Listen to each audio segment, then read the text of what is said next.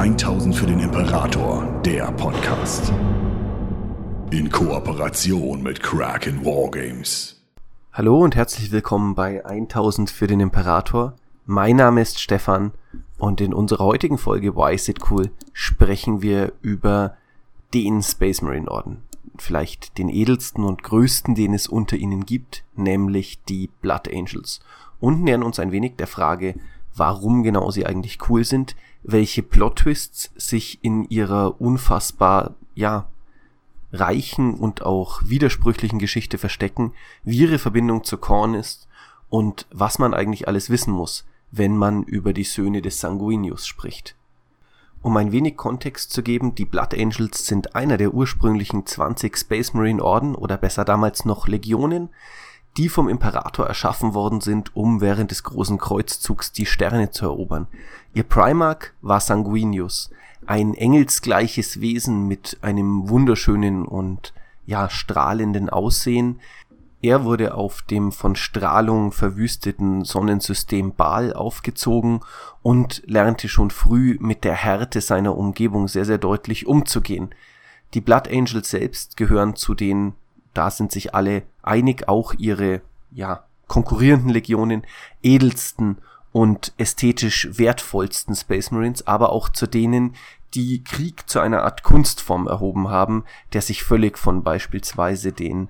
gnadenlosen Vormärschen der Death Guard oder von dem sehr, sehr schnellen und erbarmungslosen Zuschlagen der White Scars unterscheidet. Die Söhne des Sanguinius sind so eine Art Künstler und Krieger gleichzeitig und man sagt auch dem Primarch nach, dass er derjenige ist, der dem Geist und der Seele, der Liebe des Imperators zu den Sterblichen am nächsten ist. Und trotzdem war von Beginn an in allen Blood Angels eine Art Melancholie, die sich vielleicht mit den frühesten Tagen ihrer Gründung oder den, dem Einsatz der Blood Angels in den frühesten Tagen gleich nach der Erschaffung der Space Marine Legionen erklären lässt. Denn während der Unification Wars, also während der Zeit, in der Terra gerade eins wurde, wurden auch etliche der Space Marine Legionen neben den Thunder Warriors bereits eingesetzt. Die Blood Angels aber wurden eben nicht bei heroischen Sturmangriffen oder überhaupt dort eingesetzt, wo Geschichte geschrieben wurde. Nein, die Blood Angels wurden in jene Gebiete Terras entsandt,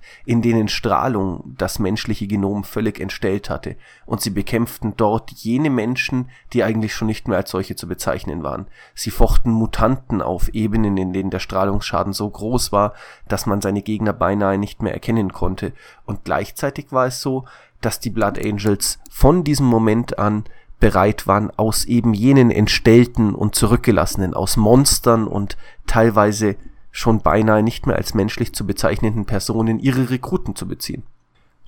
Doch egal wie entstellt der Rekrut wirklich war, oder besser gesagt der Neophyt, am Ende verwandelte Sanguinius Gensaat ihn in einen wunderschönen und engelsgleich anzusehenden Krieger, in einen großen Space Marine mit blonden Haaren und ebenmäßigem Gesicht und es gibt Beschreibungen in den Büchern während der Zeit äh, der Belagerung Terras, dass es normalen Menschen beim Anblick eines Blood Angels regelrecht die Sprache verschlagen hat und sie sich nicht getraut haben, mit ihm zu reden, weil sie ein Abbild des Imperators selbst zu sehen glaubten. Das bedeutet am Ende des Tages ist hier schon der erste Punkt, den ich so, ja, wunderbar und so verworren innerhalb der Blood Angels finde, dass sie letztlich die Legion sind, die dieses Monsterartige, das Menschen auch sein können, dieses von der Umgebung zu etwas geschmiedet, was auch nur noch im entferntesten überhaupt als menschlich bezeichnet werden kann, so ebenso in sich aufnehmen, wie sie auch in sich aufnehmen, dieses in Schönheit, in Ästhetik und in eine Art Größe zu verwandeln, die den anderen Space Marine Orden nicht einmal im entferntesten gegeben ist. Tatsächlich ist es so, dass in der Beschreibung aller anderen Space Marine Orden die Gesichter von Space Marines immer als eine Art durch Genmanipulation gequetscht oder verzerrt dargestellt werden und äh, ja, man immer sagt, Space Marines könnten attraktiv sein, wäre da nicht diese Überwucherung von Muskeln oder von ja, Narbengewebe, die einfach dafür sorgt, dass sie letztlich diese Härte und diese Verkörperung des Todes ganz, ganz stark mit sich bringen. Und das ist bei den Blood Angels nicht so. Im Gegenteil. Was allerdings nicht aus ihnen herausgenommen wird, ist das Monster im Inneren.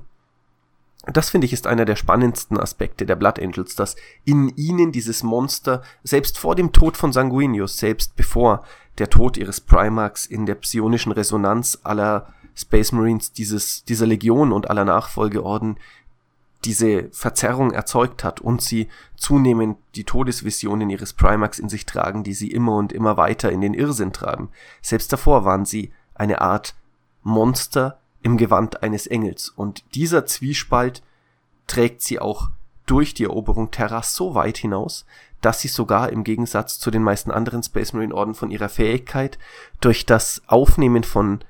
Fleisch gefallener Gegner Erinnerungen und Fähigkeiten von diesen absorbieren können, zu einer Art Ritual erheben. Und die Blood Angels der ersten Tage erhalten einen sehr, sehr grausamen und teilweise auch widerwärtigen Ruf unter ihresgleichen, weil sie, nachdem sie auf einem Schlachtfeld überragend gekämpft und gewonnen haben, sich die größten Helden und die stärksten Gegner heraussuchen und deren Fleisch verzehren, um deren ähm, Fähigkeiten und ja, letztlich Arten der Kriegsführung zu erlernen und zu einem Teil ihres eigenen genetischen Gedächtnisses zu machen. Das bringt diesen vampirischen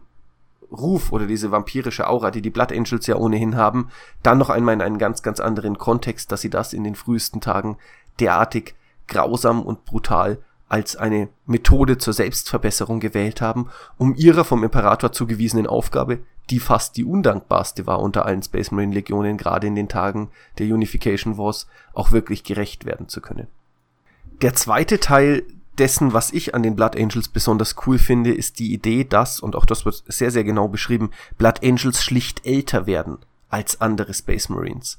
wo andere Space Marines einige Jahrhunderte im Kampf für den Imperator stehen und dann schlicht an Alter sterben können, ist es so, dass Blood Angels teilweise bis zu tausend oder mehr Jahren im Dienst des Imperators stehen? Und diese, Dante zeigt das meiner Ansicht nach am allerbedeutendsten oder am allerschönsten, aber generell ist das in den Blood Angels sehr, sehr stark angelegt, dass sie eben an dem Dienst am Imperator auch in irgendeiner Form verzweifeln, dass da dieses Sehnen nach dem Tod und nach Frieden in ihnen liegt,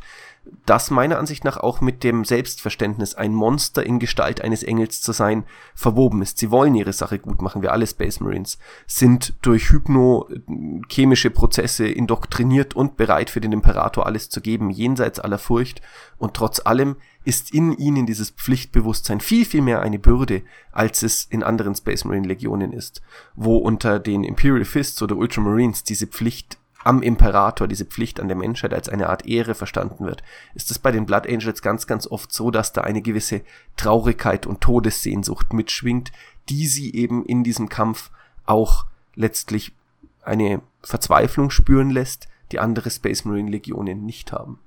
Wenn man das jetzt in Kombination mit dem Black Rage und dem Red Thirst setzt, also einmal der Blutdurst der Söhne Sanguinius und einmal der Tatsache, dass sie von den Visionen des Sterbens ihres Primarchen geplagt werden, dann entstehen da ziemlich tragische Figuren, die letztlich gerade in der aktuellen Storyline eigentlich viel zu sehr beladen sind, um dieser Rolle als Retter des Imperiums gerecht zu werden, denn die Blood Angels sind letztlich ein Aussterben, eine aussterbende Legion, ein aussterbender Orden.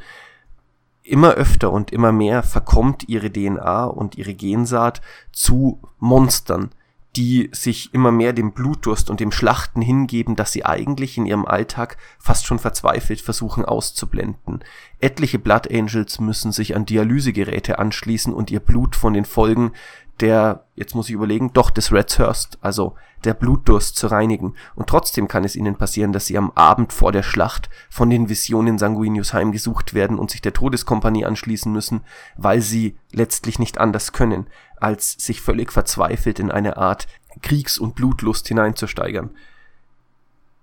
Wenn man dann jetzt noch das Interesse Korns an den Blood Angels nimmt, dann finde ich, entsteht hier plötzlich eine sehr, sehr spannende und auch großartige Storytelling-Dynamik. Denn Korn ist zwar der Gott des Gemetzels oder Chaosgott des Gemetzels, Dämon des Gemetzels, je nachdem wie man will, aber vor allem bietet Korn seinen Jüngern und seinen, denen, die ihm folgen, eine Sache an, die für die Blood Angels hochgradig interessant sein würde, nämlich Sinn in all dem Schlachten. Und wenn man sich jetzt vorstellt, dass die Blood Angels eigentlich seit über 10.000 Jahren verzweifelt versuchen dagegen anzukämpfen, dass sie an diesen